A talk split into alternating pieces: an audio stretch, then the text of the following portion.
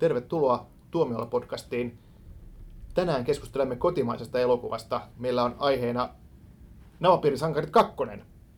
Oho, Kyllä, ja keskustelijoina on Antto Vanhamajamaa ja Jouni Viikman ja minä Jussi Huhtala. Tämähän on tota, kiinnostava juttu, tämä Navapiirisankarit jo siinä mielessä, että tämä on jatko-osa. Eli Suomessa tehdään harvoin jatko-osia. Mutta minkähän takia tämä on niinku niitä harvoja tapauksia, kun on tehty elokuvalle jatkoa? joo, olihan se suosittu, se alkuperäinen leffa ja, ja jatko-osathan on, ja uudelleen filmatisoinnit, missä on, niin kuin, tulee tuntematon sotilaskin vielä, että, että Hollywoodin peruskauraa, että ehkä täällä ollaan menossa tähän niin kuin Hollywoodmaiseen leffabisnekseen. Niin ja levittäjä ainakin lehdistönäytöksessä viittasi isoon ja uskolliseen fanikuntaan, joka odottaa tätä elokuvaa. Et il- ilmeisesti on tällainen iso joukko napapiirin sankarit faneja, jotka, jotka todella odottaa tätä. Nyt heillä on vihdoin syy lähteä kotoaan. He ovat varmaan istuneet korvaradiossa ja odottamassa, että koska tulee uutinen Napapiiri Sankarit kakkosesta. Niin, tämä ehkä vaan on sit sitä, että Suomessakin ollaan niin kuin menty tämmöiseen kaupalliseen suuntaan, että, että halutaan tehdä tämmöisiä niin kuin leffasarjoja. Et- Ja luo- luokkouksesta. Niin meillähän ei ole noita leffasarjoja ja komediasarjoja. Meillä on vaan Uuno Turhapurot ja on tämmöiset. Mutta Ja, ja nehän on suunnattoman Mut- suosittuja, mutta- miksei siis tehtäisi. Niin. Nythän tässä on niinku kov- kovia saagoja alussa. On napapiirin sankarit, luokkakokous saa jatkoa. Joo. Mm. Hyvältä näyttää. Niin. Tai huonolta. Se, mikä, se, mikä tässä niin kuin, on tietysti niin kuin, mun mielestä oli hyvä merkki tässä Napapiirit sankarit, Napapiirit sankarit elokuvassa ja tässä jatko-osassa, että hei, siinä on tämä alkuperäinen käsikirjoittaja, eli Pekko Pesonen, joka on näitä Suomen, Suomen niin kuin sanotaanko, arvostetuimpia pal- palkittu. Ootko tavannut häntä? En ole muuten tavannut koskaan, valitettavasti. Vielä. Joo, joo. Niin, niin tota, hänhän teki tämän tekstin tähän. Eli siinä mielessä hyvällä, hyvällä mallilla, mutta ohjaaja vaihtui. Eli Dome Karukoski ei ohjannut tätä, vaan oli Teppo Aireksinen ja Kulmanpoikien ohjaaja. Niin, mä en tiedä, johtuuko se siitä, että ohjaaja vaihtui, mutta ainakin tämä tyyli muuttui hirveästi. Että se eka oli, siinä oli semmoista mustaa huumoria mukana ja semmoista synkkyyttä sieltä, sieltä Pohjois-Suomesta ja näitä tämmöisiä itsemurhajuttuja, miltä, millä se alkoikin. Niin tässä lähdetään niinku suoraan niinku semmoiseen roisiin niinku kakkahuumoria ja runkataan ja, ja tällaista näin, että ei niinku, kaikki semmoinen älyllisyys niinku tuntuu, niinku, sitä, sitä ei enää ole. Ja sitten tämä tota, musta huumori oli ehkä korvattu tämmöisellä absurdilla huumorilla, niin kuin esimerkiksi tämä porokohtaus. Niin, Niin, siinä on eh- ehkä toi Teppo Airaksinenhan on ohjannut tota Kimmo-sarjaa, jossa myös, myös tota Jussi Vatanen ja Pamela Tola näyttelee. Ja mulla tuli paikoin ehkä sen, sen sarjan semmoinen niin kuin komedian taju tästä mieleen. Siinä on just, just vähän sellaista niin kuin aika turvallista absurdiikkaa mukana ja, ja sellaista, tota, no, samanlaista huumoria kuin tässä elokuvassa. Uh, niin, jos nyt vertaa siihen ekaan napapiirin sankareihin, josta en, en myöskään ihan hirvittävästi pitänyt, niin, niin onhan tämä niin kuin laadullisesti todella, todella kova niin kuin mahalasku silti. Mm, En mä nyt tiedä. Siis, no, siis mä tykkäsin siitä ykkösestä, mä tykkäsin tosi paljonkin siitä, että että miten Karukoski sai siihen semmoista niin kuin traagisen pohjavireen päälle rakennettua semmoista, mitä se, se oli just tämmöistä niin kuin mustaakin huumoria. Ja, ja tämä oli niin kuin selvästi kevyempi, hupsuttelevampi ja typerämpikin voi sanoa, mutta se oli mun mielestä se oli loppujen lopuksi kuitenkin äh, sympaattinen ja aluksi mä huolestuttiin, että se niin vaikutti vähän siellä kylmältä, että tuntui, että nämä kaikki hahmot, jotka siinä ekassa oli, tekivät tyhmiä sen takia, että ne oli nyt vaan vähän yksinkertaisesti tyhmiä. Tässä ne lähti tekemään niin kuin tieten tahtojen typeryyksiä. Ja se oli vähän huolestuttava, mutta sitten jotenkin se nyt voitti puolelleen ja oli loppujen lopuksi kuitenkin tällainen sympaattinen ja lämmin sydäminenkin. niin siinä voitti puolella niin kuin joillekin asioilla, että mi- mistä mä niin kuin tykkäsin. Mä en voi sille mitään, mutta mä tykkäsin hirveästi Santtu Karvosen esittämästä hip-hopparityypistä. Tämä oli nämä letit.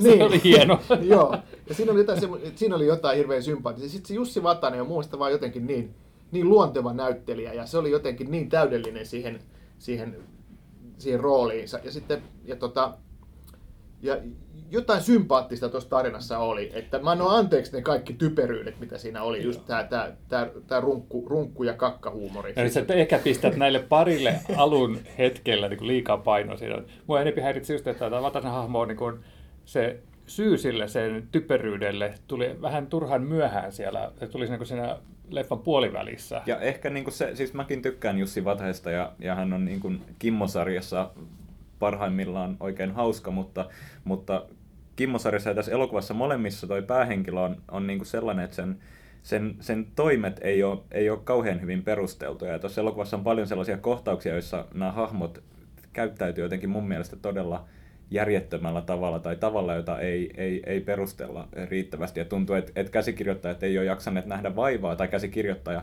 ei ole jaksanut nähdä vaivaa niin miettiäkseen, että, että mikä olisi nyt niin semmoinen looginen ja uskottava tapa, jolla saadaan nämä hahmot tähän tilanteeseen, vaan sitten ollaan menty vaan silleen todella helpoimman kautta.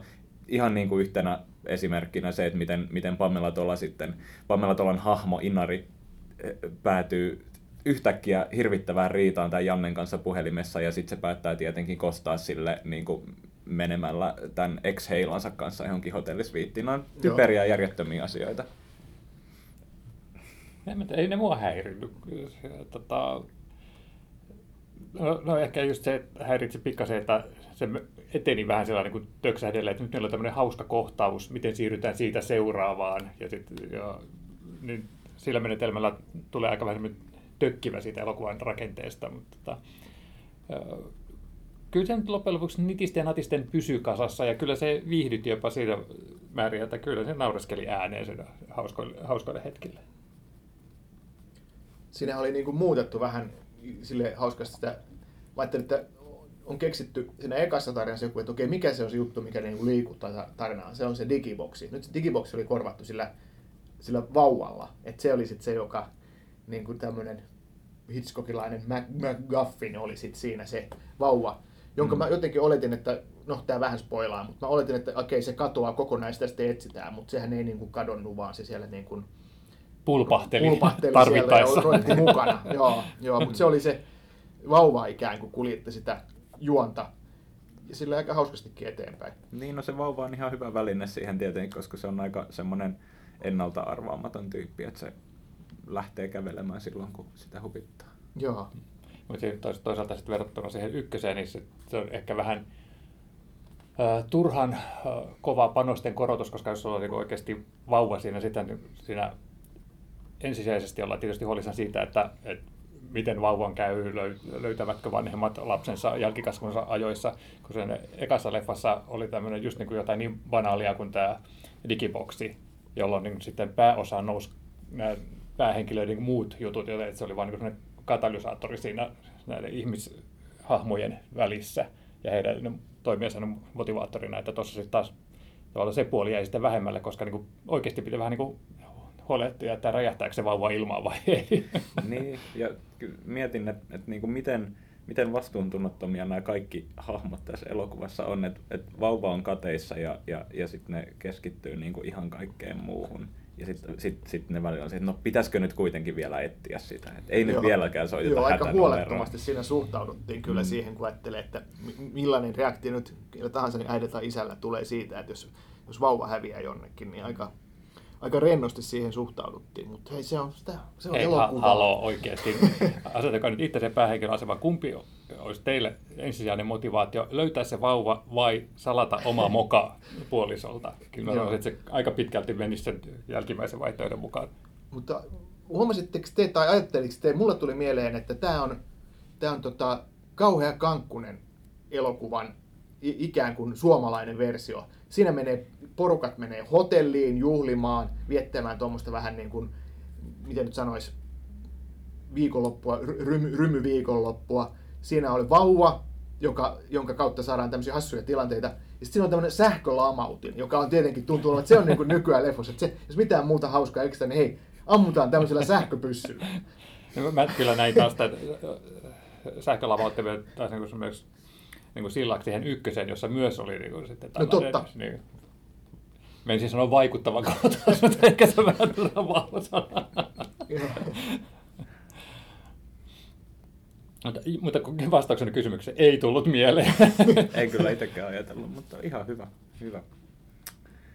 Bongaus. Mutta tämä on kuitenkin, ilmeisesti tämä on lähtölaukaus sille, että Suomessakin tullaan näkemään enemmän ja enemmän jatko-osia, halu, halusimme tai emme. On, onko se niin kuin lähtökohtaisesti niin kuin huono juttu? Onko se no, jostain pois? Ei se ole mistään pois, mutta kyllähän se, aika monet on kuitenkin sitä mieltä, että jatko-osat on yleensä vaan, vaan tota, niin kuin hirveän huonoja verrattuna siihen alkuperäiseen, että, että sehän nyt on yle, yleismaailmallinen totuus, että jatko-osat on vaan tämmöistä rahastusta, hmm. paitsi Terminator 2 ja Kummiseta 2 ja, ja, ja Aliens ja mitä näitä on. Joo. Tämä ei ollut mikään Aliens eikä Terminator 2. Ei tämä yhtään ollut Terminator 2, mutta ihan okei. Okay.